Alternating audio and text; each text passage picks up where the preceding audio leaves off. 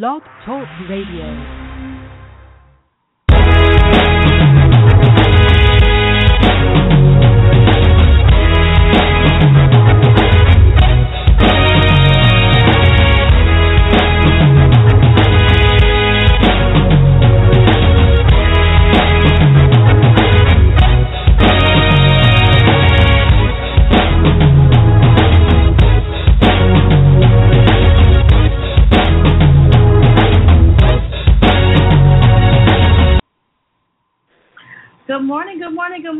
What's up? Welcome to another wonderful Sunday edition of Football Fan Rush Radio. I'm your host, Kass.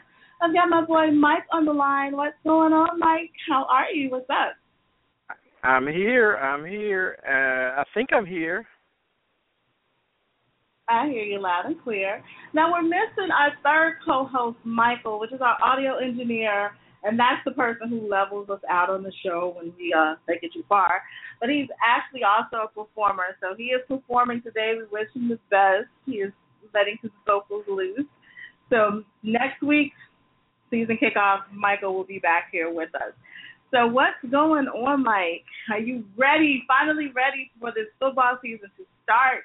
Preseason is over with. It's out the way. Everyone said it didn't count. I'm ready for a few things to be over with, which we will discuss on the show. I'm ready for when folks get injured, at least it will be during games that matter. I'm ready for uh next Sunday to actually be a Sunday where I get to watch football because it's making me mad that there's no football on today. I was watching pl- plenty of college football last night. I need football on my Sunday. So I think that describes me being ready. I am. I know I'm ready. I'm ready. Everyone did the whole preseason doesn't count, but kind of lost their mind over preseason. A lot of hoopla, a lot of injuries. Um, we were definitely. You, you always have to expect injuries in training camp and preseason, but there were a lot of key injuries. We discussed that. Um, a lot of cuts. Some of them were shocking, which we're going to go over that. Some of them were really, honestly, a big shock. But I'm ready for the season to start. I'm ready for my 16 games. I'm ready to see the guys get down dirty on the gridiron. I am ready for play. No rainstorm. I'm completely ready. I know the NFC North is ready, and it looks like they're trying to claim the black and blue division again. These defenses, eh, we're gonna talk about Chicago's defense, but as far as the Lions, the Vikings, and the Packers, well, wait a minute, back up, back up. You, I'm, I'm about sick of you trying to throw in those jabs. You throwing in those jabs at me hey, talking I'm about. Throw jabs. I'm gonna throw a couple jabs. Come on. Come on. I'm to throw a couple. Uh, no, you, we're watching yeah, the defense, see, honestly, for, all, the, for the Bears rebuild. I was to say something nice. Well, go ahead. I'm just I'm just sick of folks throwing these Bears jabs. You can't hold the Bears accountable for this for the Marc Trestman era. Well, let me rephrase. You can't hold the well, Bears no, accountable it, for it because they did it, but you can't hold the current Bears accountable for the Marc Trestman era because they are ready. I mean, Vic Fangio has them playing playing football. Sometimes you can't do nothing about the talent you have when it, on the first season with them, but good gosh, give them a chance. These, well, these that's what I was going jabs, to say. That's that's where I was kind of going with that. Yeah, but you keep talking that's about uh, yeah, you got the Bears defense. Uh, yeah, yeah, that's a jab. That's a un, well, that's, that's a because, underhanded jab. Well, it, and and it is because honestly, over the last two seasons, from injuries to who they had as defensive coordinator, we have not seen the defense be the defense that we are used to seeing from the Chicago Bears. They were very predictable. Um, I didn't like even some of the people that they picked up. Now, true indeed, they got a rookie. He stepped right in and he's awesome. But overall, even from the special teams, so we don't exactly know what to expect. We haven't had a chance to see them gel and fix their mistakes. This is going to be their first season. So normally, until that chemistry is built, we don't know what we're going to see. So that was where my uh comes from because we don't know if all of the pieces, we hear the names, we see what's on paper, but we don't know if all those pieces are going to come together and mechanically work to the way that we're used to seeing the Bears defense work. So I can't just sit here and say, oh, the Bears defense is stacked when I know what Dom Capers, you know, has done. I know what Minnesota has done, you know, we definitely have seen what the Lions have done. Yes, they lost a key player. They lost uh, that, that that was a big that's a big hole, big shoes to fill.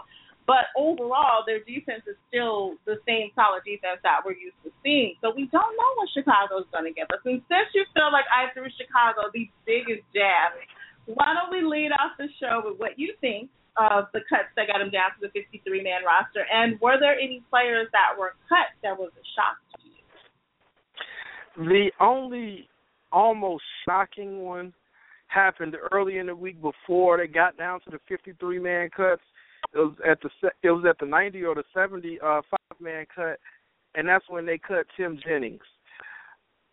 That might have been shocking to some because he was listed as the as the starter on every depth chart all the way up until being cut. But that just may come down to Ryan Pace and and John Fox and Vic Fangio basically saying oh, it's time for a new era. Tim Jennings was a part of the old era because it's not like he was he played a Pro Bowl like season in the last two seasons. He hasn't had a good season since uh since Lovie Smith was here. So let's just move on and go with the younger younger guys. The next thing I would suggest is for Bears fans to enjoy the the three man quarterback, the three quarterbacks that we have. They basically kept three yeah. because you can only put a quarterback on the practice squad for one season. So uh David Fales eventually will become Chicago's backup quarterback. Either Jay Cutler is going to step up and they will likely drop Clausen or Cutler will be cut, and everybody will move up on the depth chart in a season or two. So David Fales, they kept him, and I think it was a good thing in keeping him. Everything else is just a matter of getting Bears fans used to the four-three defense because it doesn't look like we kept a lot of defensive linemen. Well, that's because some traditional defensive linemen are being listed as keeping a lot of linebackers. So, so that you, is, you think at some point that Cutler could ever be cut? I'm not saying that he likely would. I'm just saying that it's more about the uh, my my comment is more about the Bears need to get used to David Fales being kept in the depth chart. And the only way that it's either going to happen is either Cutler is gone in a season, next season he's gone and everybody moves up, or Cutler stays and Clausen is gone in a season because it's clear that this staff likes David Fales. The only way you keep him uh, as a third quarterback is if you really like him because they didn't want to let him go because uh, they put him on the practice squad last year already. Going to everything else, it is clear these cornerbacks need to get their act together. These safeties need to play safety. I do like that we have Antrel Rolle, regardless if you think he's uh, long in the tooth. It's time for some veteran safeties instead of makeshift safeties being on this bear, bear squad. Um, I'm trying to think other positions. I will say I felt like we kept a lot of running backs. Almost, yeah. In my eyes, almost too many. Like we don't need that many running backs. Um, well, is, is John Fox? Is he trying to get that ground game going as, as opposed to aerial? He's trying to get the ground game going, but it's not like he's going to play all of those running backs. He's trying to figure out which ones he's going to keep and which ones he doesn't want to. I think uh the problem is Matt Forte is clearly your your star running back. Correct. Jacquizz Rodgers, they picked him up in the off season and didn't expect him to be didn't expect to be uh looked at. As a matter of fact, it came out that the Bears went looking at Frank Gore, but Jacquizz Rodgers just kept jumping jumping off the paper at them. Then Langford had an excellent preseason. So it was like, okay, well, we got to keep Langford. And then they drafted Ka'Deem Carey last year, and it was like, okay, we like this guy, so we don't want to let him go. Now you got four running backs and basically no receivers. Uh, well, at and then this also, point in the game, when it, I, you look was at the receiver injury, is that a bad thing? I, I, I was glad they finally cut uh, Rosario on the tight end side. It was he just wasn't catching the balls during the season or the preseason. They went and picked up a a, a tight end from Houston um, on a on a late trade. So it, that that's going to be interesting. I'm one of the Bears fans that would love for them to look at Reggie Wayne, um, considering the Patriots let him go because the Bears need a, a wide receiver presence because we don't have one currently. Okay, okay, okay. So are the Bears more fun to play for than the Patriots? Because you know he didn't have any fun. I mean, I think every team in the NFL so might actually be more fun than playing for the Patriots. The Patriots have an attitude is these games aren't fun. the fun is in winning. That's the attitude they have, and, and everybody does uh, enjoy winning. And that's about what I can say to that. Everyone definitely does enjoy winning. Mm, so when you look at the type of but, receiver that Reggie Wayne is, do you think he'll fit into the scheme of things with Jay Cutler? I think Reggie Wayne is the type of uh receiver for two reasons. One, he's a good route runner. Jay Cutler needs a route runner that's going to be where he's supposed to be because when he throws an errant pass, at least he has the athleticism also to go get it.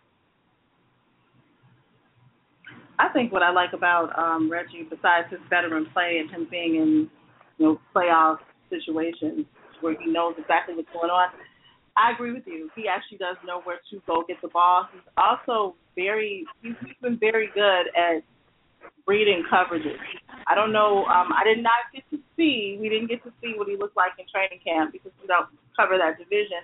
But I don't know. You know, has he lost a step? Because if he hasn't, I agree that just may, unless there's some young talent out there, that just may be a pretty, you know, key pickup for right now, considering the wide receiver debacle that's going on in Chicago with the Bears. So I understand why the running backs are stacked, and I understand why that ground game has to get going. You need a couple different assassins besides just the aerial game until you can get those receivers healthy and back on the field. So I opened talking about the Bears defense, and you know, you about hit me with a broomstick as if I was like Tom from Tom and Jerry or something. So you break it down then. You tell me what you see this season from the defense with the new defensive coordinator, new coach, whole new scheme of things, and from what we got to see in training camp and preseason. What do you honestly see going up against the what other I honestly think is the defensive line. The defensive line is getting gashed on running plays. They got to fix that. Um, I feel like the linebackers are better than we've had in about four years. Um, and yes, I'm including those years that that uh, we're talking about Brian Urlacher and Lance Briggs. I'm a huge fan of both of those, but by the end of their careers, it became clear that it was the end of their careers. Uh, they were they were making plays with their heads by the end of their careers and less with their bodies yes, that is a great, and every everyone knows football is a chess-like sport. And you have to use your mind, but talent wins out, and it seems like we actually have some talent on the field of the linebackers. Plus, our outside linebackers look like they want to go get the quarterback. So we have some pass rushers. I like that. Our secondary, you heard me say it last week. It seems to be secondary in the minds of of the Bears. Um, I feel like every team in the NFC North has a horrible secondary. I'll say it. Every team in the NFC know. North. I, now, I do so you, feel so you like honestly the, think the, the Packers have a horrible secondary?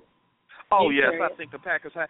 I, I think the Packers have the horrible secondary. I didn't say they have the worst secondary in the North. I think they have a horrible secondary as well. Uh, look at that preseason game right, where they because got something is better than horrible. Something's I mean, better than they- horrible, right? That's not saying you're the worst. I mean, you're just horrible. Like, okay. You- you Well, like, right, they're not. They, that doesn't mean they're the worst. I mean, like the Packers might have the best secondary in the division, but that don't mean your secondary is good. you could have the twenty, you could have the twenty six best uh, secondary in the division. I mean, in the NFL, and the other three could still be below you. So they still might have the best secondary in the division, but I think all four secondaries in the division are horrible. I literally do. I mean, I do think. I actually think if you look at what's Uh-huh. coming down the pipe for secondaries, in two to three years, the Bears and the Packers will probably have two of the better secondaries in the NFL. But I'm talking about today. I don't even think No, I know I who's on the Bears. I, I don't know. I don't. Yeah. I, I think, So, I with that being Dix is going to be good. I think if if this guy Mitchell is any way halfway decent as he is was in the preseason, he's got a lot to to to to say. I'm lo- I'm losing confidence in Brock Vereen, even though we kept him. I do think uh Kyle Fuller played like a uh is is is getting better. He's just got to get better faster. Well, we're going to see like- the battle. We're, we're going to see September 13th, the battle of the secondaries that are horrible because that season opener, Green Bay comes to Chicago. That's never Right. a pretty matchup. The oldest, No, it dirtiest, hated rivalry in the sport of the NFL. Like this is is is brutal on the field. It's brutal in the stands. It's brutal at a sports bar. Crazy. I'm gonna But tell you when I, I don't as think a kid, the Packers secondary is horrible, but I'm gonna talk Packers you just think they're they're bad. You just think they're not good. Well, you know, there's room for improvement, but horrible, like. ugh. Ugh. I, like I, I I think their secondary is horrible. I think they will improve and then probably improve faster than any other secondary in the division. But when I when I'll admit one of the reasons I am critical of the secondary of every NFL uh, team is there's is because that's what I played when I played football. I was a defensive back. Additionally, growing up, my favorite uh players were Rod Woodson, were Deion Sanders, were Ronnie Lott. okay, secondary right. players. I, I, I. So. I, I, I, I'm very judgmental. I'm very judgmental. I mean, like when you look at the secondary, I love the Legion of Boom. The Legion of Boom hits hard, and their coverage, and they're they're great coverage backs. So I have a high threshold of judgment when it comes to the secondary, just because. Because for example, there have been times when the NFL's best secondary, in my opinion, wasn't even good. It just meant you were better than everybody else. That don't mean you're good. uh, but the the NF the I won't disagree that the Packers secondary might be better than everybody else in the NFC North. The Lions have the worst secondary in the NFC North, in my opinion. Well, Um, we're, you know, we're talking Packers, we're gonna swing. Cause no, no. As as critical as I am Mhm. of the Bears and the Packers secondary, I don't even think they're the worst. I mean, and you know how critical I am of the Bears secondary. I I, I pick apart the Bears secondary on a regular basis. Um, the last time the Bears had had a great secondary, two of them went to the Pro Bowl, and they weren't, and it wasn't on their their athleticism. It was Peanut Tillman and Tim Jennings. They both went to the Pro Bowl, and that season, a lot of people felt that uh, Richard Sherman was a Pro Bowl snub because he ended up being All Pro that season. Whether you agree or not, Richard Sherman by far has more athleticism than uh, than the two on the Bears of Tim Jennings and Peanut Tillman did that year. But Lovie Smith's defense and Peanut Tillman's experience made the secondary look better than it really was. Uh, but it is time for this secondary to step up. It is, and and you know, since we were talking like the Bears Packers matchup, which is the if you are in Chicago or you ever get to Lambeau Field, you ha- I don't care if you are a Bears or Packers fan or not. This is the rivalry of all like you you kind of some sometimes there have been seasons I've gone and I was scared and I was like I don't I don't know what to do. I, don't, I'll tell you, a, as a kid, it's, it's that as a serious. kid, it's so much fun. As a kid growing up, I didn't understand at first why the Bears Packers meant something. I'll tell you, as a kid, the moment that I finally understood and I began to hate the Packers is when they threw Jim McMahon onto the fit, onto the ground, right onto his shoulder, and it was well after the whistle, and Jim McMahon has never been the same ever since. Mind you, the two previous seasons, the two previous seasons, Jim McMahon went to the Pro Bowl, so he had never he had he never was the same, and after that, I have not liked the Packers ever since. Well, that was honestly he had a great career for somebody that they didn't even think was going to have a career. Like he was just on the bench. Oh like, yeah, he, he did because after he left the Bears, so, after he left the Bears, but, he went but, to the Eagles. But, But but this I'm is gonna, on the I'm Packers. I'm just saying down. that. I'm gonna shut you down now because we, it's, you know, yay Bears, go Bears, bear down. All right. No, I'm saying this is supposed Now to be about the Packers. I'm just letting you know that's when I understood my hate for the Packers. That makes me love football. But when we're talking, now that we're talking Bears Packers, I kind of want to swing over to the Packers because you seem to think their secondary is. You did use the word horrible. I'm going to hold you to it, but I don't know. Ha Ha Clinton Dix, you know, Sam Shields, Sean Richardson. Like I don't, I don't, I don't see horrible. On that, on I- that I secondary, the only see her. person worth saying is Ha Ha Clinton Dix.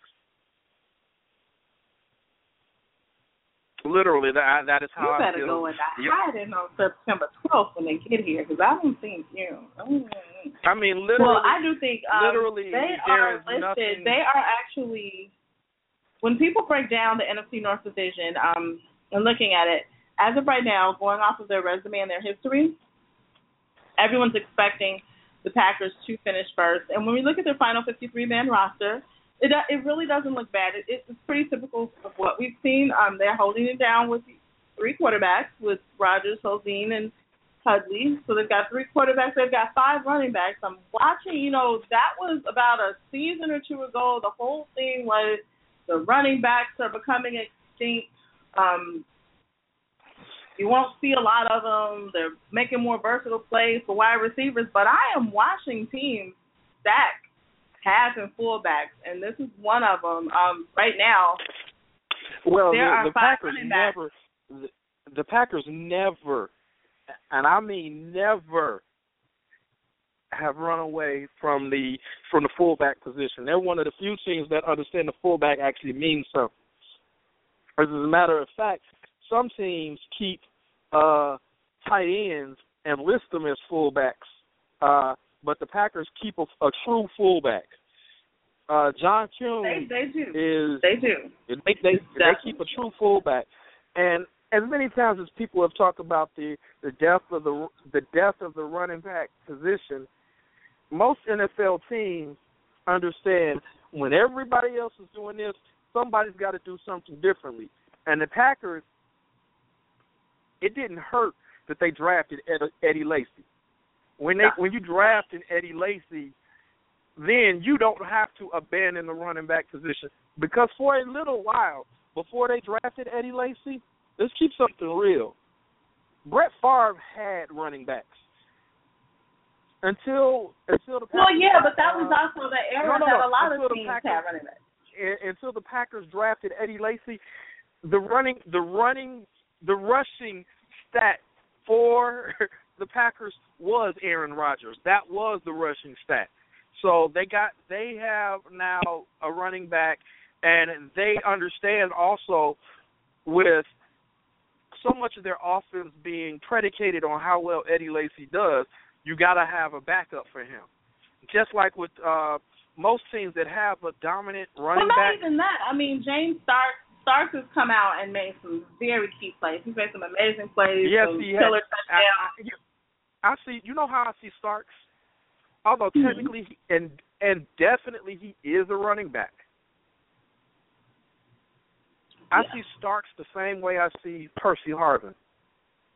In that, just like even in Percy Harvin's uh, college years, he was he was listed at running back. He only got switched to receiver in the NFL James Starks is almost a receiver out of the backfield because he's built like a big receiver his body structure, in my opinion, because he's definitely a change of pace back to Eddie Lacy. Um, but how many teams are smart enough to stack uh, a a change of pace back?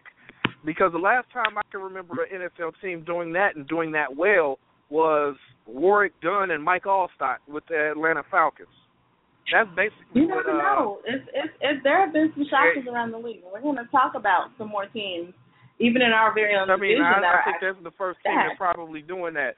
Uh, James Starks is the equivalent of the Warrick Dunn, and Mike Alstott is the Eddie Lacy. So it's just they have them switched up in in the order that they treat them. But yeah, that's it's the first team I've seen do that in a while, and I actually like it. Coming from what is considered uh, running when you get off the bus city, the Packers are running when they get off the bus. Now, And ladies and gentlemen, this this is this is this is from a person who hates the Packers. Yeah, I do. But also, when you said the Packers kept three quarterbacks, no, they have three quarterbacks on their roster that are listed as quarterback. They have one quarterback. His name is Aaron Rodgers. They have three people listed as quarterback. Again. I mean, Aaron Rodgers is their playmaker. They're- I mean, they have three on their roster, fifty-three men. They, so they, they have, have three. they have two other Yeah, guys do not standing in that position. um, as long as they stay healthy, they can end up in the top spot of the NFC North again. The, the way they play, the chemistry is just there for them. It, it works. Aaron Rodgers marches them down the field. He has several ways to attack his, your opponent. now But- Randall Cobb. Now let's move on to another position. Randall Cobb at the receiver position. They lost Jordy Nelson. Randall Mhm. Cobb won't likely be lost for any length of time, but the, the worries for Randall, huh? He's supposed to play in the season opener. Okay, that's my. But, but my point still stand. My point actually still stands about Randall Cobb. I was never expecting him to not play in the first game of the season, but his injury is of the lingering type. So that even if he plays game one, I for the Packers' sake, they need to hope that it's not a problem again in game three or a problem again in game seven. So that's that they have they keep a depth chart of receivers and Aaron Rodgers is is like a Peyton Manning in that you might be a no name but Aaron Rodgers is going to make you look like you're all pro. So that is one good thing for the Very Packers. true. They're, they're, that is one thing that Aaron Rodgers does have the ability to do. Because uh, we know of plenty of receivers that Peyton Manning has had in his history, and he made them look like all pros. Aaron Rodgers has those skills. Now, one of the things I think the Packers need to fix and stop relying on is the fact that Aaron Rodgers is one of the best running QBs and athletic QBs in the NFL. They need to fix their offensive line. I'm sorry, and this is coming from a Bears fan who had who uh whose offensive line was probably worse than theirs. It's a crying shame that the I I finally feel like the Bears offensive line is better than the Packers. And the reason that's a crying shame is Aaron Rodgers and their running backs still make it look better than it is. But literally, Aaron Rodgers' quick feet and decision making is what makes it not look show up as much in the stats. Because Aaron Rodgers is running away from defensive linemen and outside So- linebackers on a regular So you basis. don't. So Bakhtiari, you know, Bulaga, Linsley, T.J. Lang. You don't think they do a good job at all. Don Barclay, you just think they just like. Let me put it this way. Let me put it this way. Those same people. Why is uh, why is Aaron Rodgers listed in the top five most sacked quarter uh, quarterbacks every year for the last five years? Because they have opponents, and sometimes your opponent is just gonna get to them. Gonna get to him. No, I, I But he does not. But but Aaron but Aaron Rodgers is smart. He does not hang in the pocket and hope that no, you're right. That's why I said and I agree with you. I agree with you on that. So I, I don't He know if they have make- these words. Oh, you just hate No, them. no. Like, oh, No, man. no, this is not me hating them. Let let's keep this very real. Aaron Rodgers makes them look better than they are, and he still gets sacked. He still Well, yeah, gets because you, you you have teams with really good defensive line. Like you you you have that. It's gonna happen. Other the other team is getting paid too. I'm not saying like it's that's not going to why they, happen so it's it's I gonna mean, it's gonna happen. you can have an It's all-pro offensive line and it's still going to happen. I'm not disputing that. Everybody on your offensive line can be all pro and it still would happen. I am not saying that it won't happen, but top 5 in the league every year, that is an that is an indicative stat against your offensive line.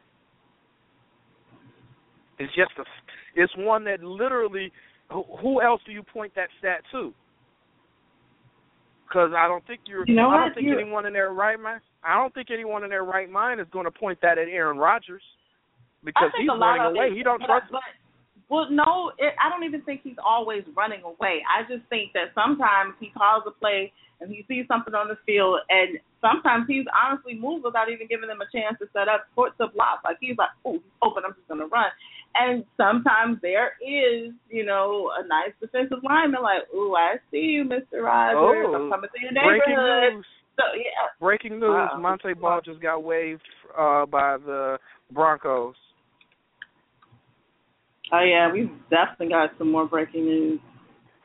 So, Uh, but uh, yeah, but when it comes to that, I do one of the I, I, what I'll say when it comes to the Packers, outside of their obviously the QB position, their best position to me might be their linebackers. You got Clay Matthews on one side and Julius Peppers on the other side. They're outside linebackers. Where are you going to run? and they never have to si- line them up on the same side, so you never know which side they're coming from. That is just Well, I, I definitely I would- agree. I just, you know, that's just a team. The Packers are a team you can never sleep on. The only thing that seems to hurt the Packers um, are injuries. That's the only thing Yeah. that seems to kind of take them a peg or two down. And considering a lot of their this this team is very heavily veteran stacked, and a lot of these veterans have had some pretty major injuries and pretty major surgeries. Um, like you said, even with Cobb coming in, you know, we know that's a lingering injury. Um, still with Aaron Rodgers and his shoulder, we see what Clay Matthews goes through. We know the history of Julius Peppers. So, and you know, they're going up against some guys that have really stacked teams with a lot of younger defenders. So they're going to take some hits. So right now on paper today, I can actually see why everyone thinks that the Packers will come in and just, you know, karate chop the division and walk away with another title. But it's all about when you get out on that field and those injuries begin to happen and those sacks start to come and a couple dirty plays and you know a couple missed tackles that lead to ankle injuries and ACLs. So we we've got to see. So as of now on paper, I I get it. Do I think their secondary is horrible? I do not, but you know they they've they've got a little bit to prove here. They they've got to prove they still have it because they they're a serious veteran team, and I don't mean veteran in the sense of we know what we're doing to get to the playoffs. I mean like you know almost geriatric when it comes to football. So I'm, I'm I'm I'm very serious. Like they've been out there a minute. They've taken quite a few hits. So the next team that I definitely want to talk about are the Lions because the Lions get are getting no love. They're third in the division and they're not weak. They're not weak. They Well, um they only not have two weak, quarterbacks um the- back right now. the, They've the problem with the Lions, Wait, hang on, hold on. They are not. They're they're not weak. Like they're a really like. I think you just hate I didn't say everybody, they were weak. I they are also they were. team. Um, they went with five running backs. So, of course, Yeah, they you know, well, I think they went with five running backs because they don't, they still don't know who their number one running back is. they don't. But it's it's it's a smart move when you look at the rest of the NFC North and what they've done with the run game. You have to be able to have that same versatility as well to compete. You can't always have a Drake Bell out there. You can't always have Ameer Abdul out there running some of the same plays, the same checkdown. So they have to sort of switch it up and add some excitement as well. So they are sitting on five um, running backs.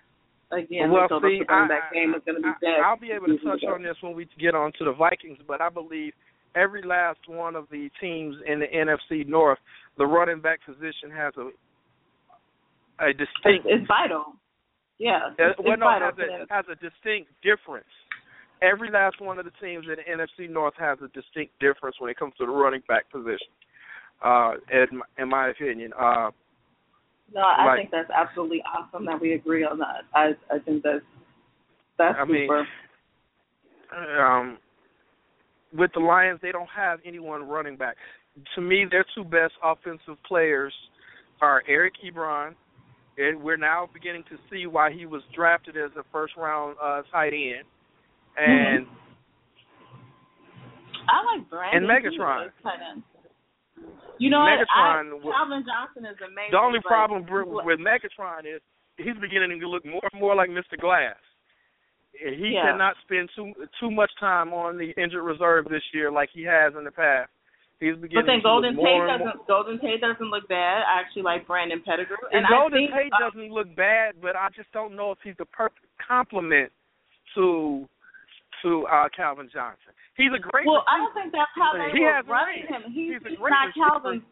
He he's not there to to compliment um, Calvin. He's actually, you know, he's got his own. They got their own thing working. So when they run plays for Golden, it's something totally different than what we're going to see from Megatron. We're not Golden. He's just not Calvin Johnson, but he is very vital to that aerial no, attack. no, like I'm not he, saying that. I'm not So asking I don't think he.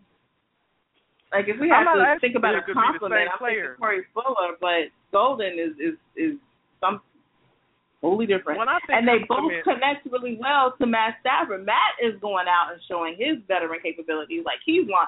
And he's now Matt- very Matt Stafford confident Matt- And now, see, but when I say compliment and receiver, I'm not looking for them to be the same type of receiver. That's not what I'm looking for. Because I'll, I'll say, my, in my opinion, in my lifetime, the best complementary receivers that I can think of would probably be Chad Johnson and T.J. Houshmandzadeh. Completely different type of receivers, but they complemented each other well. When you went for T.J. Houshmandzadeh, you knew he was your check down. He's gonna make sure that people did not double team Chad Johnson. I don't feel like Golden Tate does that for for uh Calvin Johnson right now. I don't. I just don't. I think we might see Uh, that this season, though. I'm, I I just see a different Golden Tate. Um, I I um Um, you know. but I- then if we're going, Matt Stafford is one of the best things about Matt Stafford. He's a perfect in the pocket QB. He's gonna stay in the pocket. He's gonna throw that. He's gonna throw that dart. Problem with Matt Stafford, not as bad as Calvin Johnson, but still bad. He doesn't complete too many seasons without getting injured, and literally until we know what's going on with that, I I'm still I'm well, still I can little, tell you with that right now, he's not injured. Um, he's right not today. injured. Uh, he's opening the season very healthy. He looks really good in the preseason. Very confident. Uh, does, does he know when the bye weeks are? Does Does he know when the bye week is? He knows everything. See, you were missing all. Oh, you you, you were you sure? missing all of the interviews. Because his his dish net his dish network commercial tells me he doesn't know when the bye week is. Yeah, I went there. His Dish Network commercial. yes, he has a commercial with Dish Network, and he didn't seem to know Oh. when the oh. bye week was. I'm sorry, I have Direct TV. I would know about that. What? What, I don't know. oh, Uh, where's your you know. what's your alter ego that has cable? what what kind of what, what which alter ego has cable to Cassandra? um, Oh. and then we put Sunday ticket on the Xbox. Like you know, we gotta keep it moving. I don't want to have a cable alter ego. It's old Ray. you don't want to have a cable ar- alter ego? You, you No, no, this is no, this is how I feel when I have to watch the NFL on cable.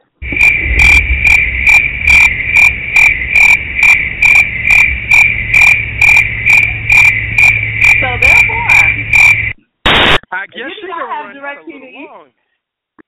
If you do not have DirecTV, no, I, I don't do not wanna have hear- DirecTV. if you don't have Sunday I ticket, have, I don't I have, you're an exception. You're an exception because you're a red zone kind of guy. Like Yeah, so I am. late. But I'm also a fan of the red zone. What a lot of people didn't realize, the red zone concept used to be a DirecTV thing, and a lot of people don't Mhm. remember that. The red zone concept, It now that it has its own channel, its own channel is associated with dish and cable, but the red zone concept, when DirecTV had it, rather than the NFL switching around the network for you, when they gave it to DirecTV, there was a light that used to come up on in the corner and let you know that that another team was in the red zone, and you could flip the channel, or you could stay on the, or you could decide to flip to the team that's in the red zone, or you could stay on the channel that you were currently on. Now that gave you some of the control instead of the control being in their studio. So trust me, I'm a fan of all of the above. Um, when I win the lottery, I'm going to have all of the networks and all of the internets. Notice how I said that, all of the internets with an S. But uh, but let's move on to uh, let's move on to talking about Wait, wait, we weren't about. down to Detroit. You just you just more- injured Matt Stafford, and you're like whatever. No, let's let's move on back to Well, more about the Lions. Like one of the things that I have touched on is I want to see this Lions defensive line this season without Ndamukong Suh. I do think Nick Fairley has the talent to be one of the best, better uh, defensive linemen in the NFL, but is he coming in with the attitude of this is now my line. I'm in charge. Um, follow me. We're gonna run through. We're gonna run through everything, and we're gonna treat this like like I was when I was in Auburn. Is he going to be such a great player like when he was in Auburn? We're gonna see because he has the talent. He just has not had the discipline to do such a thing. So, with that in mind, I want to see that. I also want to see the linebackers in Detroit. Okay, I'm I'm I'm gonna more- stop you. I'm gonna stop you. Uh I'm oh. stop you. What name did you just mention? I started off with Nick Fairley. Did you so so okay, so this this is you started off with Nick Fairley. Right. oh. We got jokes. Yes. jokes. So you did not know. Oh my God, this is breaking my heart because we're everything NFC North, and you did not know that he was away from the Lions. No. I'm Hello. sadly okay, where is Nick Fairley then? Probably at home. Oh, suspended. I forgot. I forgot. I forgot. I really did forget. I had a I had a uh, Wait, wait, a, wait, a wait, blind wait, wait, moment. wait. Wait, did you say suspended? Yes. Isn't he like suspended for a, a whole year? Nick Fairley is not a lion. Okay, Nick Fairley, I believe. Uh, he should be around right about now. He was almost in, Oh, in, in, in you know Ohio. And then I, then I, uh, okay, then I, then I, then I really lost. Then, okay, then I, I, uh, hence why I'm a Bears fan. I'm sorry. then I really, all this time that I've been talking about Nick Fairley for the last few weeks, nobody corrected me until now. Because I have, this is not the first time I brought his name up on the podcast. Did nobody correct me till now? Uh, literally, I just lost a whole lot of love for the Lions again because they didn't just lose their their their one punch in in Ndamukong Suh. They also lost their two punch. They lost the one and the two on the one two punch. That's not that's not that's not good. Hello. Hello. Well, I guess uh, we're having technical difficulties, so it's time for me to keep talking. But as I move on, I really have been one of those people that didn't believe in the Lions after Ndamukong Suh, uh, and I really want the I really want to see how good they're going to be without Ndamukong Suh. And then the linebacker core needs to be more than just an extension of the defensive lineman. They also need to be their own entity. I've already expressed how I felt about their their secondary.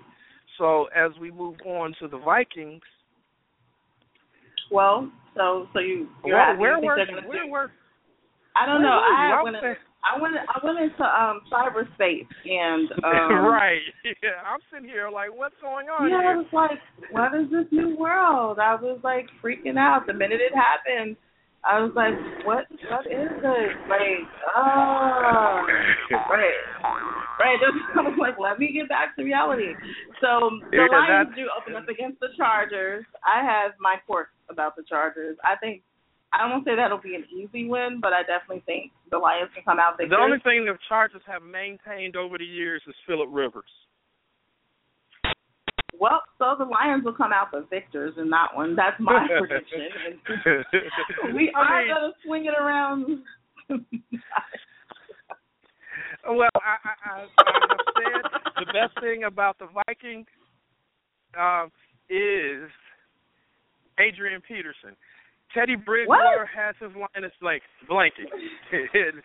Teddy Bridgewater has his Linus blanket. Hey, yes, I was there. I will say that that is the number one. That's been the heart and soul for the last few years for the Vikings. But Teddy Two Gloves come out and um, you know, he, No, no, he's no, made a I- huge difference. You heard me say earlier um, on another podcast when we were debating about the um, most important thing on the Vikings that arguably you could say is Teddy Bridgewater. So I'm not discounting him.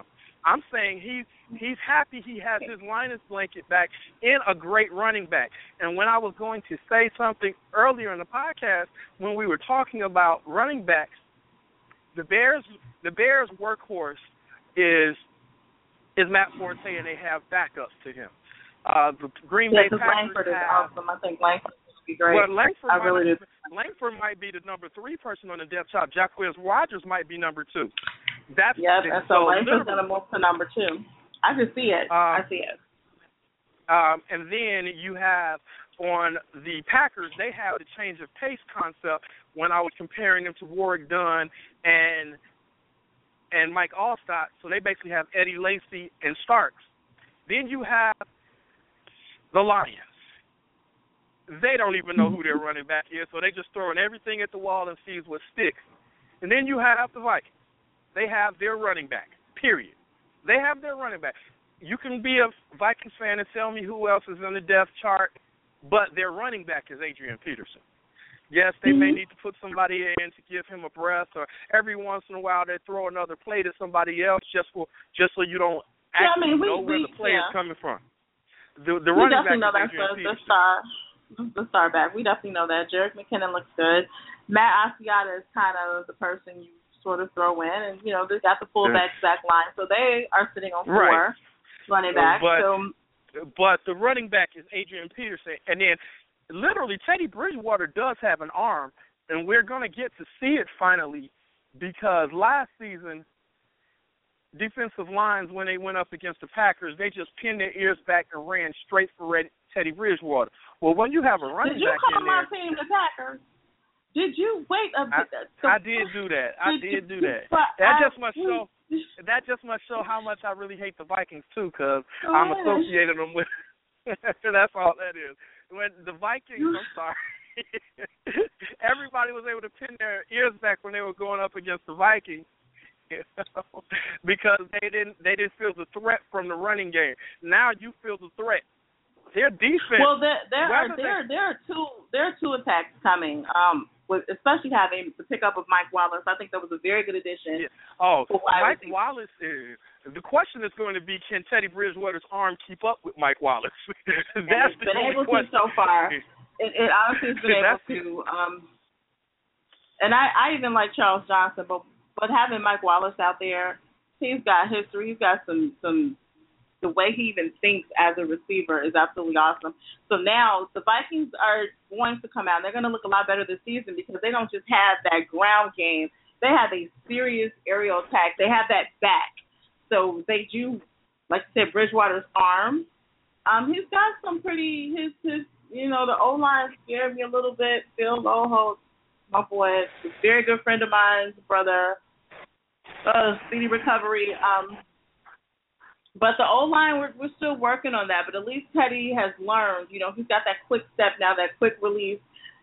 They have their chemistry is really really coming together. And with Adrian back, let alone just the AP effect in itself with him being there and being a part of the team again, having him and we know how he beats through everything. It's going to be awesome to see. Even in the tight end, I mean, we've got we're coming back with a, a healthy Kyle Rudolph I like Rhett Ellison. Ellison. Oh my God, did I mispronounce his name? Chase Ford. So it's it's gonna be.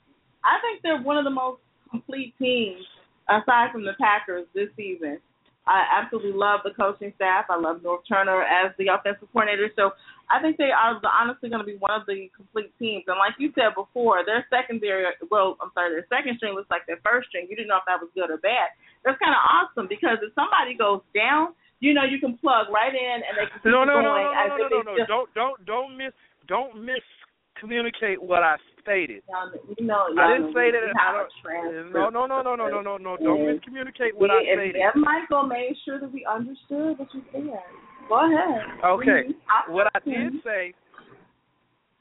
What I did say mm-hmm. is we don't know if it's good or bad because it could be it could be saying that the first string isn't that good. That's what it could say. But the best part so, about it is there is no there is no drop off. But we don't know how far of a drop. We don't know if the first string is that great yet. That's what I. You don't know. I never. You, but okay. but as as yeah yeah. I mean, if you okay. go hard for yours, I'm going for mine. Actually, watching them, said, watching okay. everything is coming together. Yeah, no, they they are. It's it's they work that hard.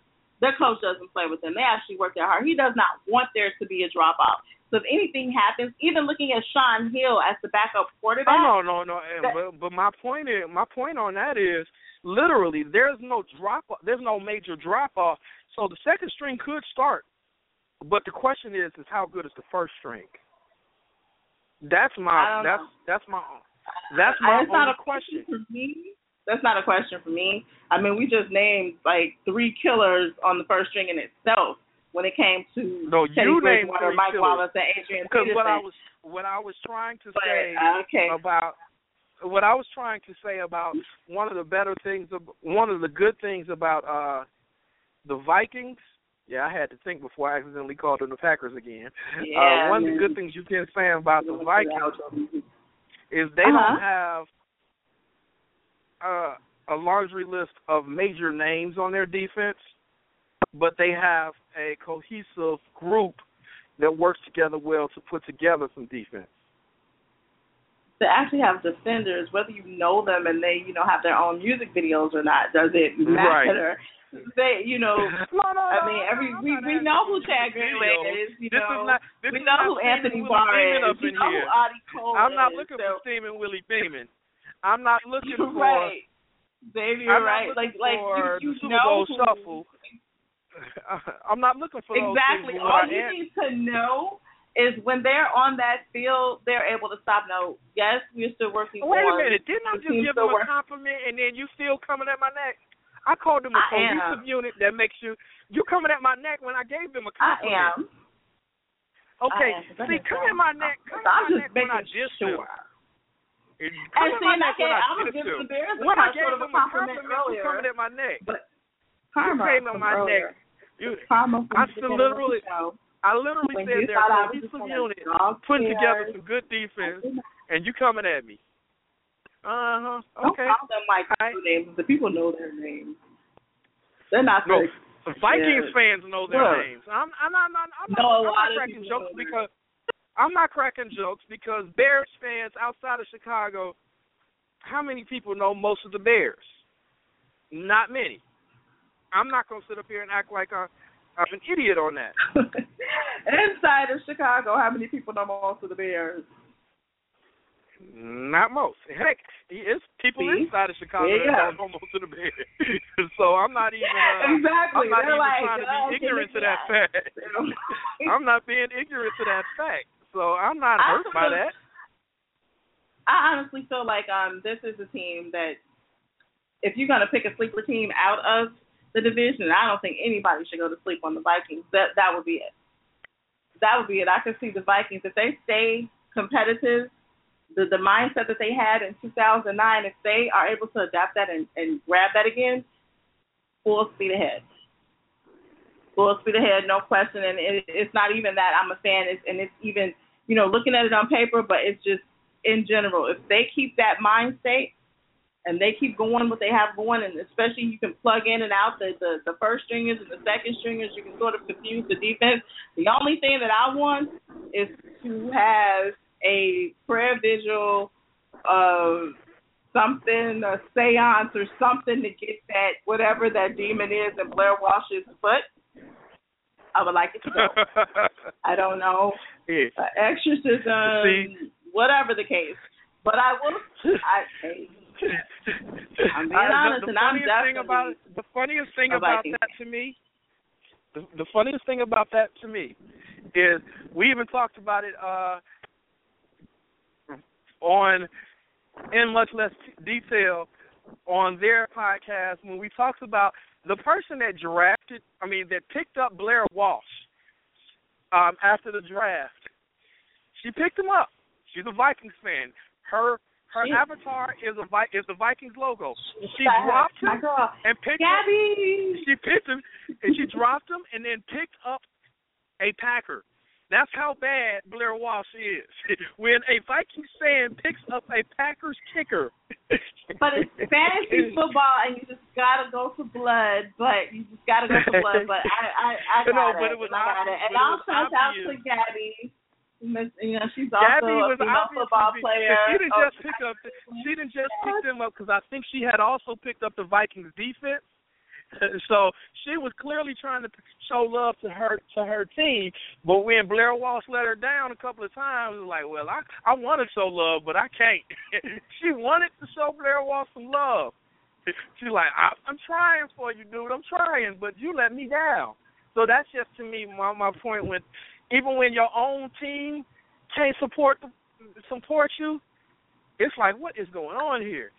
And I'm not saying that uh frivolously because uh I, I, I, Hey, I one of my kickers missed uh, missed you a field goal last week. exorcism, some type of seance, prayer vigil, something. We, we're gonna get Give it together. We're gonna get it together. he needs some special ointment. No, no, no, no. He he needs um. Uh, she he said no, whole no, head. no. Now our head, like no. And, that, and now my question when it comes to kickers, especially with two things going on. One, with the the shift in the point PAT uh, been moved back, and with your biggest problem with kickers getting bigger checks in Mhm. recent years. Where do you think the problem is? Is it all in their heads all of a sudden? Because it has actually Blair Walsh might be the most noted person that that has this problem, but there's quite a few kickers that have had this problem in the last two or three years. There's a lot of what we used to consider automatic kickers that are just ma- missing kicks. Heck, and I I never forget one season the Packers, the Lions, and the Vikings kickers couldn't kick a kick for like three weeks. Is it all in their heads? What is it? What is your opinion on it? Um, I actually don't know. I don't know what it is, but the last uh, couple seasons we have seen that, and I don't know what it is. Um, because everyone, all of these kickers don't have a major contract. But I will say this: our hour is coming to an end, and so this is the end of the live hour. We're going to keep it going. We're going right into our podcast. So check us out on Twitter. I'm going to put the link up. You can keep listening to us um, from the live, spill over into the podcast. And also, you can listen to us when it's all over. But we're going to continue with the kicker conversation right now. I don't know um, exactly what it is, and I would have to do research because I don't know if it's field conditions. I I don't know what it could be. I don't know if it's if it's typical when they are in such inclement weather. Like I really would have to see it. But I do agree that if you're going to start to give contracts like that, we've got to add some more excitement to the game when it comes to. I'm kickers. not even asking for more Gotta- excitement. Um, I'm asking for more consistency. Well, no, but also if I'm gonna give you this check, you got to be more consistent. And and I don't care whether it's more excitement in the game or not. You got to earn this check. You got to be consistent because if you kicking from the one yard line or kicking from the fifty yard line, I don't care. I want you to be consistent. And that's my point with it. And that's what I'm wondering what what has happened because even my favorite kicker, um, he hasn't been as consistent in the last three years. It's it's almost like it's an epidemic that however consistent the kickers were, they're not as consistent anymore. Um, so I mean, even Ryan Succop, uh, when he was drafted by the Chiefs, and I think he's now on the Titans, he was super consistent a few years ago, and he's not as consistent anymore. So I mean, I'm wondering what's going on. Um, That's just, I would have to honestly do research. That, that's one area that I've not done research in recently. Um, but I, I've, it's been weighing on me because you're right. The last few seasons, this has become more and more of an epidemic. So we need to see why. And this was bef- and this is before they moved the kicking back. Now that they moved the PAT back, we're going to see it, it. If it follows the trend that it's been following, it's going to get even worse.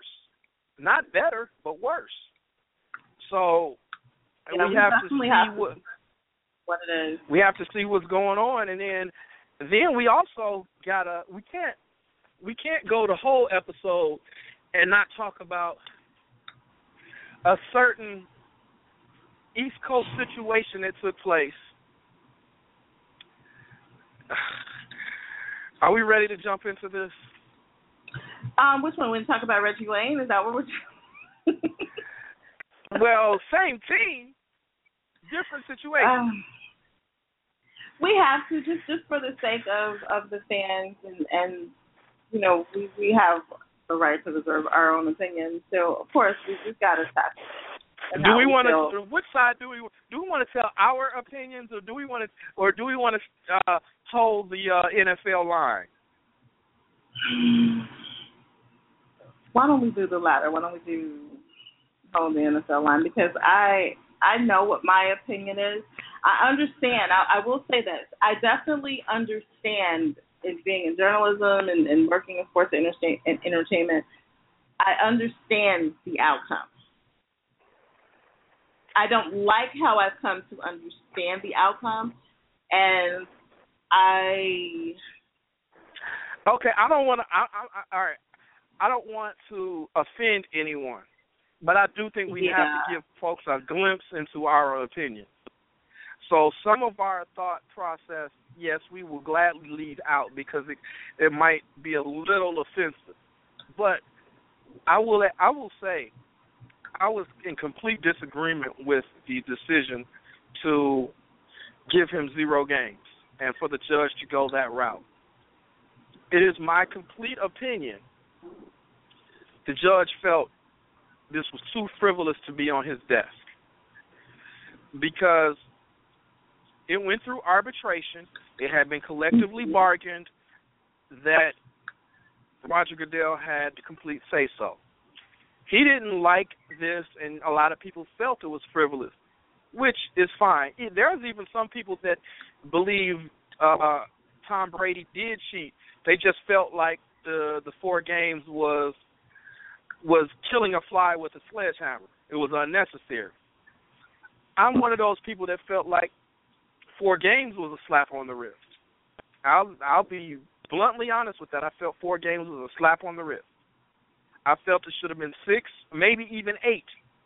And don't ask, don't don't get on me about anybody that was a fan of a team, uh, a, a fan of the Saints, because the Saints are probably thoroughly upset c- considering what they their what their they team went yeah.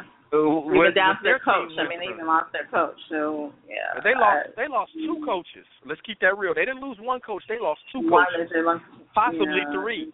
It depends on how you want to look at it. Because they lost their defensive coordinator, their head coach got suspended for the entire season. Their coach that they were going to that was going to serve as head coach, he got suspended for the first six games. So, so they had another interim head coach serving for the interim head coach. So, so Saints fans probably looked at it like four games was a slap on the wrist. There are some people that believe the term integrity of the game was a was ridiculous. While I do believe what? Uh, the NFL was trying to to make an example out of him, I don't believe four games was enough. I do under I do believe in the concept of making an example from time to time, because by the judge siding with Tom Brady and vacating the four game suspension, that has basically told the NFL, go do what you want. Whatever you get suspended for, you can ignore it because we're going to take it to court. Whether I agreed with Roger Goodell or not, I do believe going swinging 100% in the other direction was by far the wrong thing to do. Because how can you tell a league or any entity how to punish their staff? That's basically what you just told them. You're not allowed to punish your staff. If this were any corporate entity, how how many corporate entities would accept the concept that I can't punish my staff? That's basically what that judge just said. You can't punish your staff. I get to do that. And I don't think you should have punished him. That's all that was just said. I there are plenty of decisions that I don't agree with on Roger Goodell's side. Yeah, this was not one of them. This was not one of them. I have been against Roger Goodell on enough things. This one, I felt he should have been suspended for six to eight games. When it came out as four, I was believing that they didn't do six because they felt it was going to get reduced to four in arbitration. Arbitration didn't reduce anything. Now there was one mistake I do believe the NFL made throughout this entire process. They should not mm-hmm. have had Roger Goodell be the arbitrator. Arbitrator, I, right? I do, and, and I do yeah. believe that's where that's where the opening for that judge to basically say, yeah, but that wasn't real arbitration. That's where a lot of people felt like, okay, how is that arbitration? The person that punished him is also the arbitrator. That's not arbitration. Which is, and this is, and unfortunately, this is not, and it's crazy because this is not the first time that he's been a part of that of, of an arbitration where it was considered unfair. But, but see, although there have been other times when he's been a part of the arbitration ruling where either a he's reduced it, or b he's been a part of the arbitration team, not the arbitrator. This time he was the only arbitrator. And, and I and I you know what I really it it kind of comes down. I just me. felt like he oh. I I felt like he drew a, a line in the sand and he lost. That's what I felt like happened. He drew a line in the sand and he lost. Because literally it is at the point where I do believe the NFL owners were 100% on his side and they wanted him to go completely completely at uh Tom Brady and the Patriots. But I. I also do I also feel like the owners are going to actually have to swing in the other direction and take some of the discipline disciplinary uh, control out of his hands, not because they want to, but because they are being put in a position by this one judge that has basically changed the course of how discipline will be hand, handed out by the NFL. Because if they keep it in Roger Goodell's hands, it will always go to court. At least if they take it out of his hands, it might not go to court all the time. Yeah, and I don't know. Well, you know, I can't say that because can a player do that? Can a player like I don't like the outcome? I'm doing the court. Like I just think it's, it's yes, it's, they can. They you can just I mean you can take anything to court. Uh if you don't like why you were fired, you feel like even if you were fired for legitimate reasons, if you don't like why you were fired, you can file a wrongful termination suit. You might lose, but you can always take it to court. It just might not be to the best of their it might not be the best idea.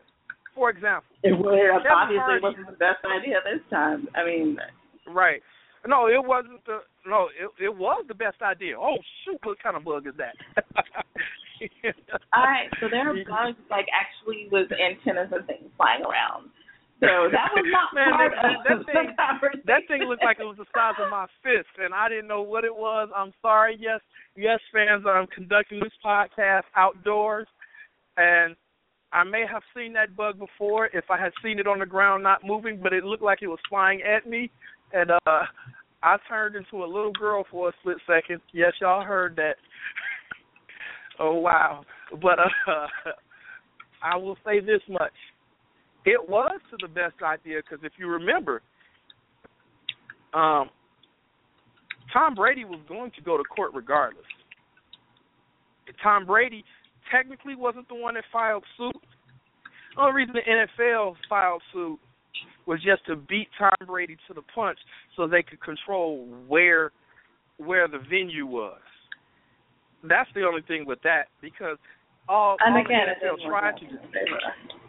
It just it I didn't work out. Um, it it, it, it was none it of it a, worked out. a horrible outcome. But I'm I'm gonna let I I'm gonna said- and I'm and I'm, I'm not going. I'm going to hold my opinion to myself when it comes to this particular outcome because I, I'm just- basically, I- I, I- fan, football fan rush fans. Basically, what I think she's trying to tell you is, if she tried to let you in on a small part of her personal opinion, she would get so passionate that she would le- release more of her opinion than she wanted to. Which right and when you have you know right and and when you're working kind of in that realm it's just been exactly the way you put it so it's done it's over with brady will be starting Yeah, although I'm not happy about this whole situation, I'm happy. I, I'm hoping it's over with because I'm And- just done talking about it. So moving right along him staying with the same team i'm not i'm not even going to go into it um reggie wayne had the, the the chance to play with the wonderful patriots a, a team that's known for taking rings and bringing that mm, on the field. And he decided that this is not fun. I don't like it here. I'm going to turn your contract down. I don't know how often we've heard that. We've heard it. We've heard it a few times. uh, I, I, right, that's what I'm saying. I don't know how often you heard it, but you know, well, not not in this way. Like we know it because we do tons of research and we're kind of plugged in a different way. But he just was publicly like, "No, that's okay. Thanks for the offer. It was fun working out with you guys. Um, see you on the field." So, with him saying that, we're trying to find a home for Reggie Wayne. So, I I introduced the perfect home for him in Chicago. I mean, Reggie Reggie Wayne should come right on down, um, be on Lakeshore Drive, on the spaceship on the lake, and join the Chicago Bears. But I wouldn't be surprised if he ends up somewhere like uh your Denver's. I wouldn't be. I tell you where I wouldn't be surprised if he ended up in San Francisco. um, I really would. he wants to Uh, have fun. Like if he if he left that, uh, what?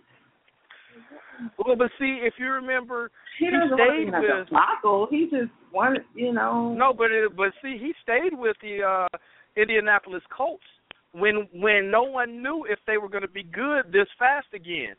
He stayed Yeah, but that with was still different. That, and I would have too. Like they they were the Indianapolis Colts. They have a history of bouncing back from terrible seasons, and they they they had a lot going on. They had they were a little confused, but even in that one season that they were confused, by the end of the season, everybody was like, "Oh, we didn't expect you guys to still be here," and they were. They were playing hard, good football. They they figured it out, figured it out. But I don't know. Um,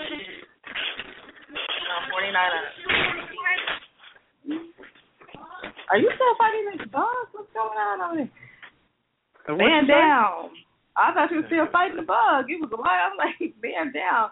No, so, I'm fine. I, no, I'm not fighting with no bugs no more. Not going down like that. so I don't know. So you put an offer out there for the Bears. You're trying to send him to the 49ers. I mean, I, I, I, I so we'll see. Well, needs to be somewhere. He needs to be somewhere. How can I put this? He needs to be somewhere where there's a QB that needs him as much as he needs the QB. Like, for example, the Patriots feel like they have two things. They have Tom Brady and they have the Patriot way. They don't believe in necessarily you're you're going to shine. The only person that's allowed to shine in green, I mean, excuse me, in in New England is Tom Brady. Everybody else's shine comes with the team shine. So that being said, he need like for example, uh Colin Kaepernick. He doesn't have any weapons anymore. Jay Cutler lost all his weapons to injury and and trade of last season. Um, who else needs? Uh, Indiana has made the decision; they've moved on from him. I wouldn't be surprised if he ended up in Denver with Peyton Manning, but I'm not going to bet on it um, because they don't have. I don't think Wes Welker came back this year, and Peyton Manning always likes uh, likes weapons. Especially, he wouldn't have a problem with returning with a weapon that he once had. So I wouldn't be surprised if he ended up in Denver.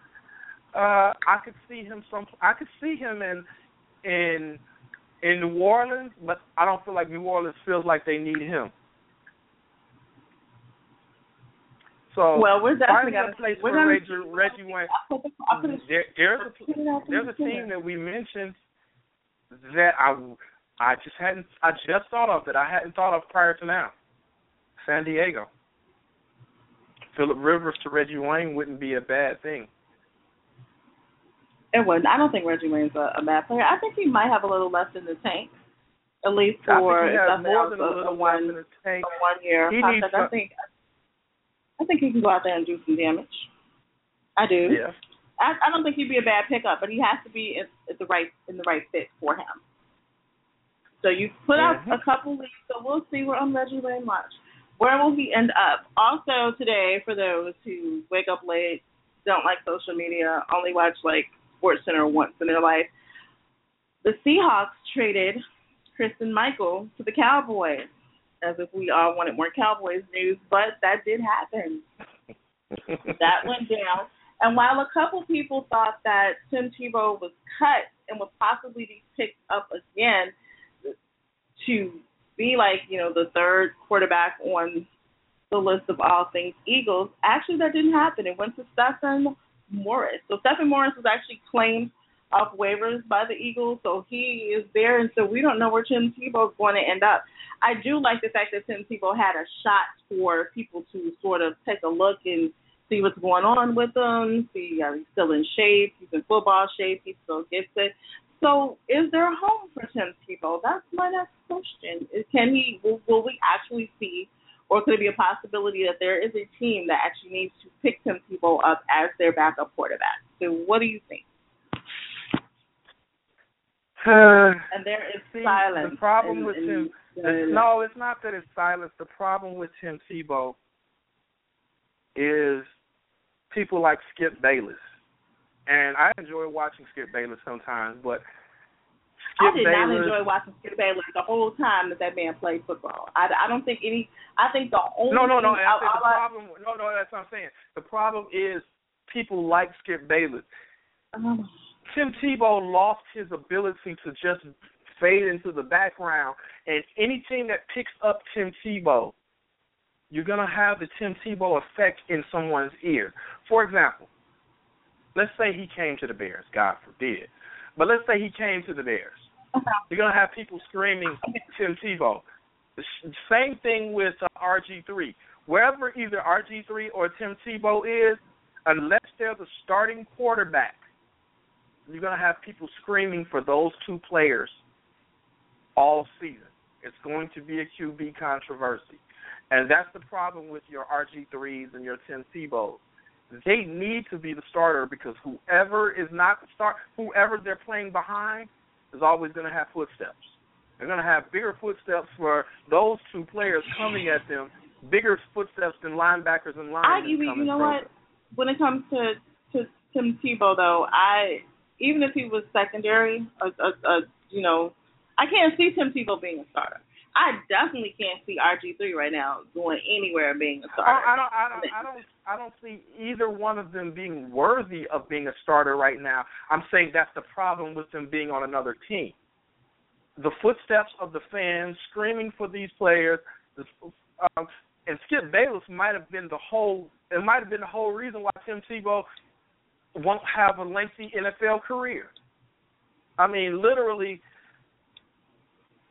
the whole entire time, people were screaming Tebow, the Tebow Nation, and the Tebow Tim Tebow factor, and literally, it's he just wanted to play football, and he was thrust into a position that he didn't even ask for. Well, I mean, welcome to the NFL. Like, I I don't even understand that last sentence. Like, you come to the big leagues, everybody is thrust into a position that they didn't ask for. It's just how well you handle it and how well you perform. So, you know, he he he. I will agree that more attention was placed on him thanks to Skip Bayless than probably would have been if we just would have let him be a quarterback and just watched him play and you know see if he could figure it out but unfortunately, you know, it didn't happen. I would I'm I'm I'm serious. I would like to see Tim Tebow back on the field. I I would. I don't know what exactly is going on with RG three. I really don't. I, I, I don't. Think Tim, I, I think Tim Tebow would be a good good addition to certain offenses.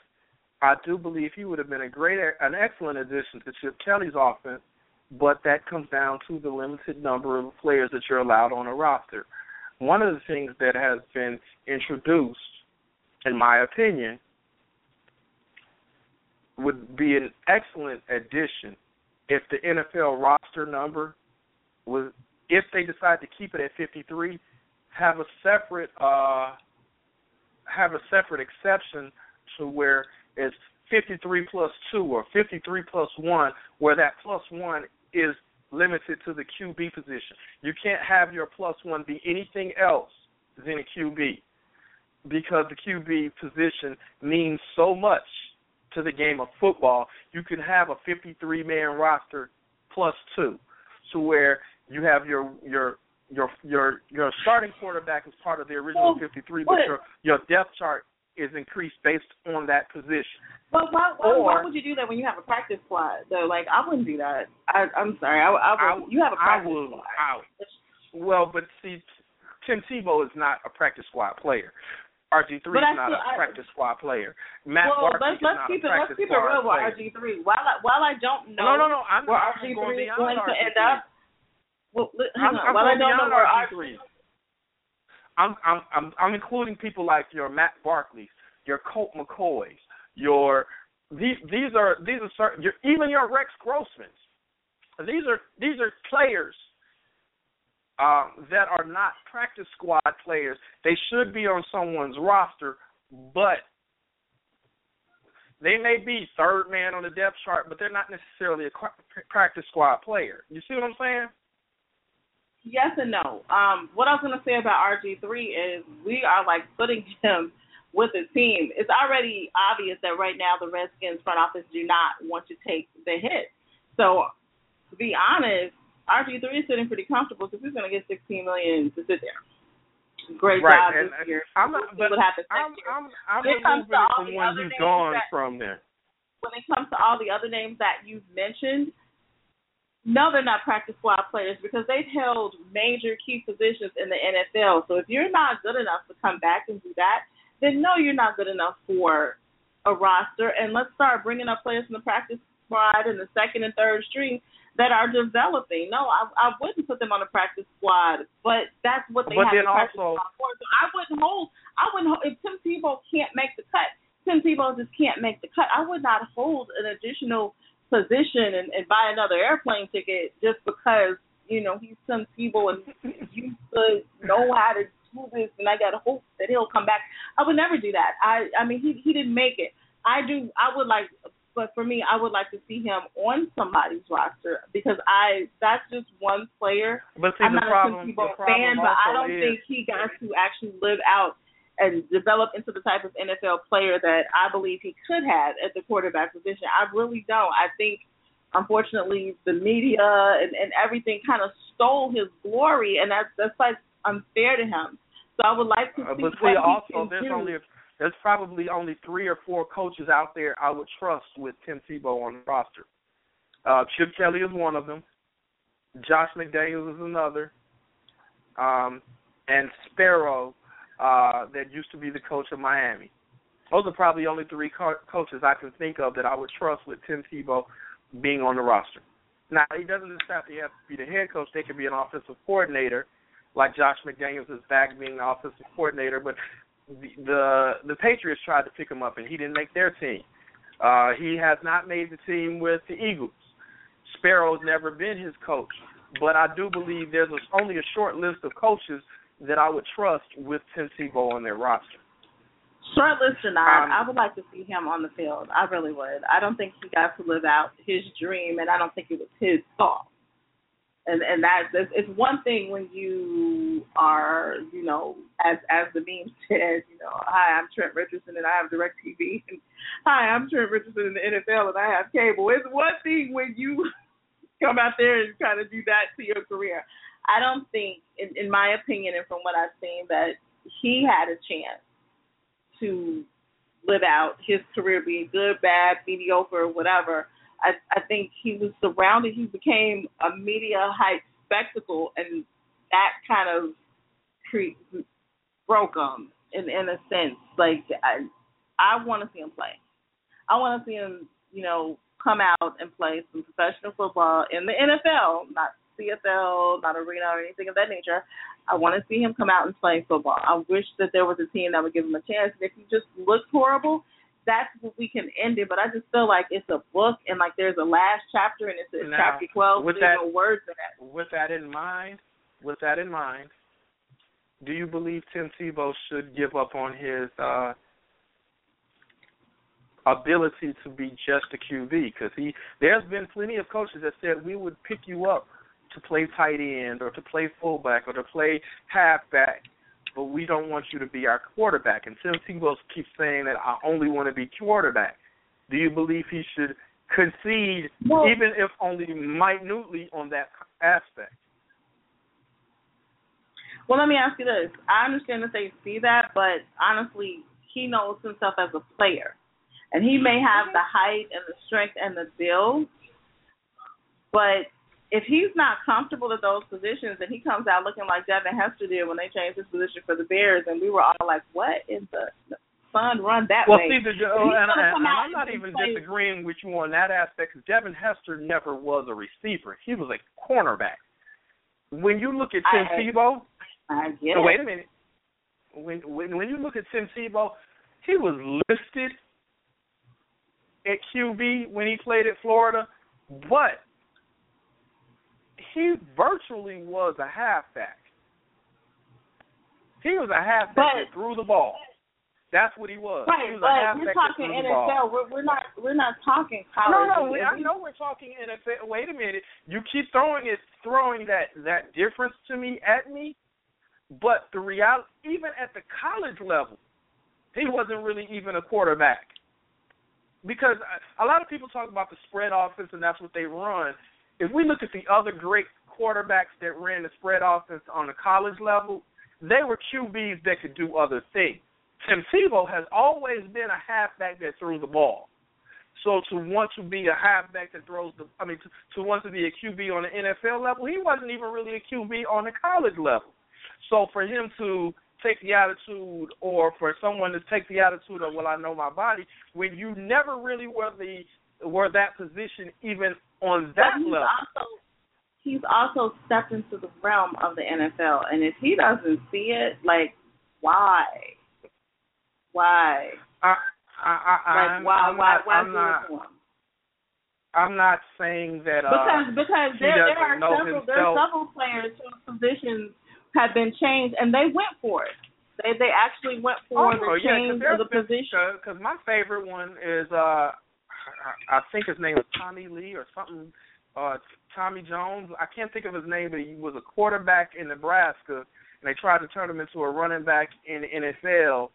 Um, it wasn't until later on that this that the NFL saw the advantage of your Cam Newtons, your Colin Kaepernick, your Aaron Rodgers, your Michael Vicks.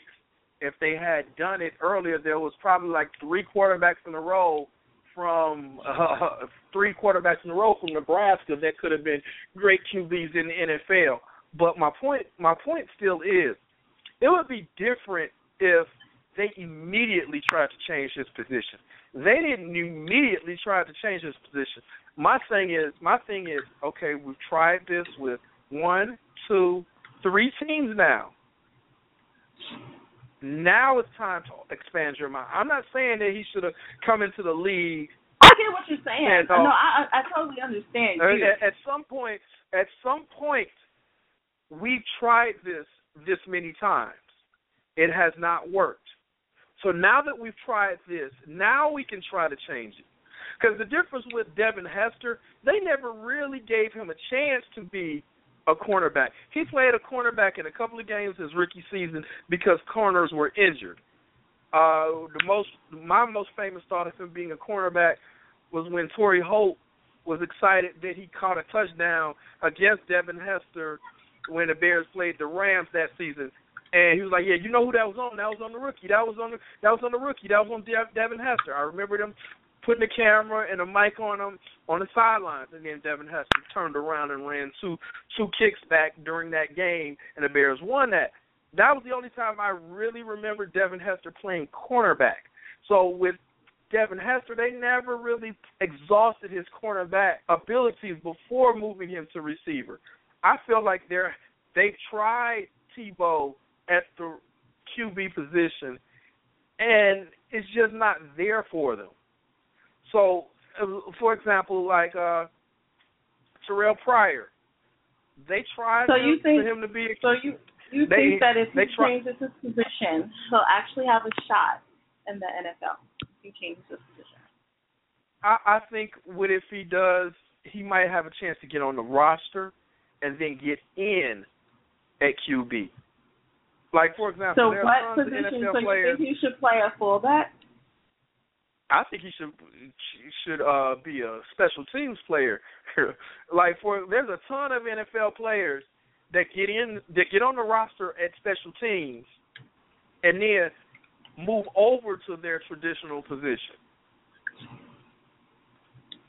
I, I think Tebow needs to be open to another position because there's been plenty of times when somebody got injured and we end up needing you. He needs so to you try think he should another just be, so he should just be a football player, not a quarter, not I think, just whatever. Be a player. Be a f- football player, but never forget about being a QB. Like, hey, coach, you know I still can be this QB if you need me, but right now I'm going to do what you need. That's where I where I am with Tebow. I think Tebow can make a roster and just making the roster might get him moved to where he wants to be. You know what? If, if I don't the draft think he should wasn't ever. so serious, I might go, but. Because I don't think he's going to be I, a QB at the NFL level without without expanding his thoughts.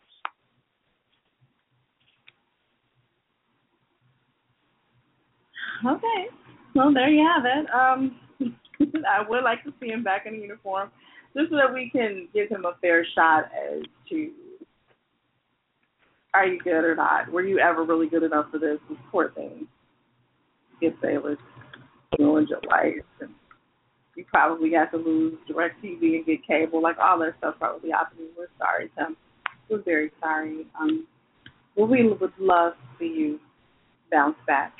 And I have a feeling that somewhere um, in Foxborough, Tom Brady has his feet kicked up, sitting back, and this is what we would hear coming from his bedroom window.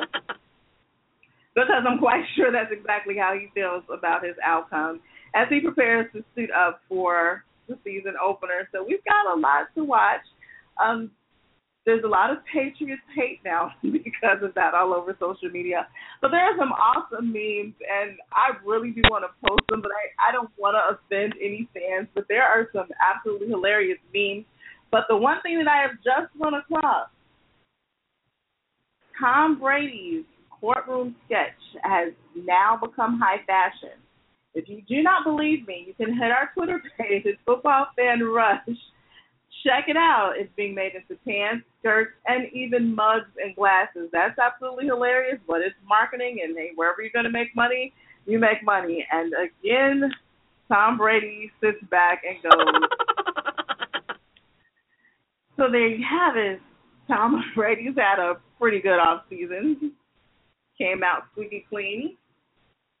Alrighty then. So with that being said, I guess we are finally ready to wrap up the podcast. I'm ready for the season to start. Our show will be back at its regular scheduled regulation season time of 10 a.m. Central Standard Time right here on Blog Talk Radio. So next week, we honestly will be on the air for two hours. We're talking to fans. We're breaking it all down. Like, we are absolutely ready for some football. Tons of lads, everything. We're really going hard. We're going in depth and of course, Mike can always tell you aside from Blog Talk Radio, where can they find us and check out our podcast and our live show? The easiest way to do it is to find us on the TuneIn Radio app. But if you're on iTunes from your computer, you can click on the the podcast logo on the Football Fan Rush Radio page on Blog Talk Radio also, if you're doing it from your phone, the app you can also download the RSS radio feed and tweet me for the link so that I can give you the link to put into RSS radio. Otherwise, the easiest way still is the TuneIn Radio app.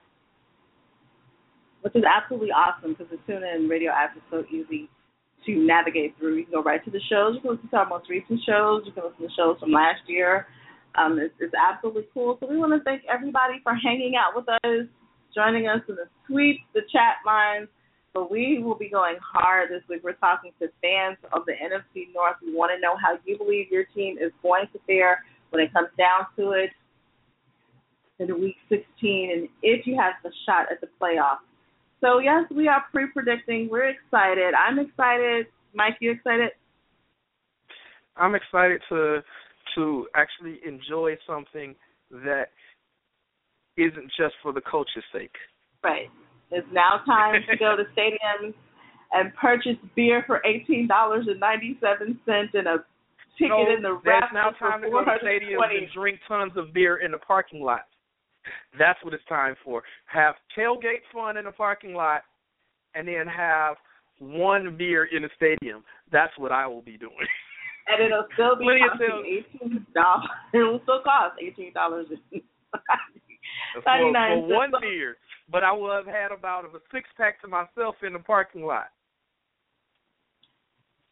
And we do not let him drive when this happens, so there's no no I, worries. Chicago has Chicago has an excellent uh, public transportation system. I'll just we meet do not allow there. him to drive. He's very emotional about his Bears, and I can't wait till the Bears and Vikings clash so we can see how much emotion is really going to be there. But we are signing off this week. Thanks for hanging out with us, everyone. This is Kass from Football Fan Rush Radio, and that is. He doesn't even know who he is. thinking about beer. Uh, a, a cold beer will be so excellent with this heat outside right now. But signing off, this is Mike leaving you and just telling you don't forget to check out the TuneIn Radio app or go directly to Blog Talk Radio dot com slash football fan rush radio and check out the show. It's been fun. See you guys next week. Full two hours of NFL kickoff. We out of here.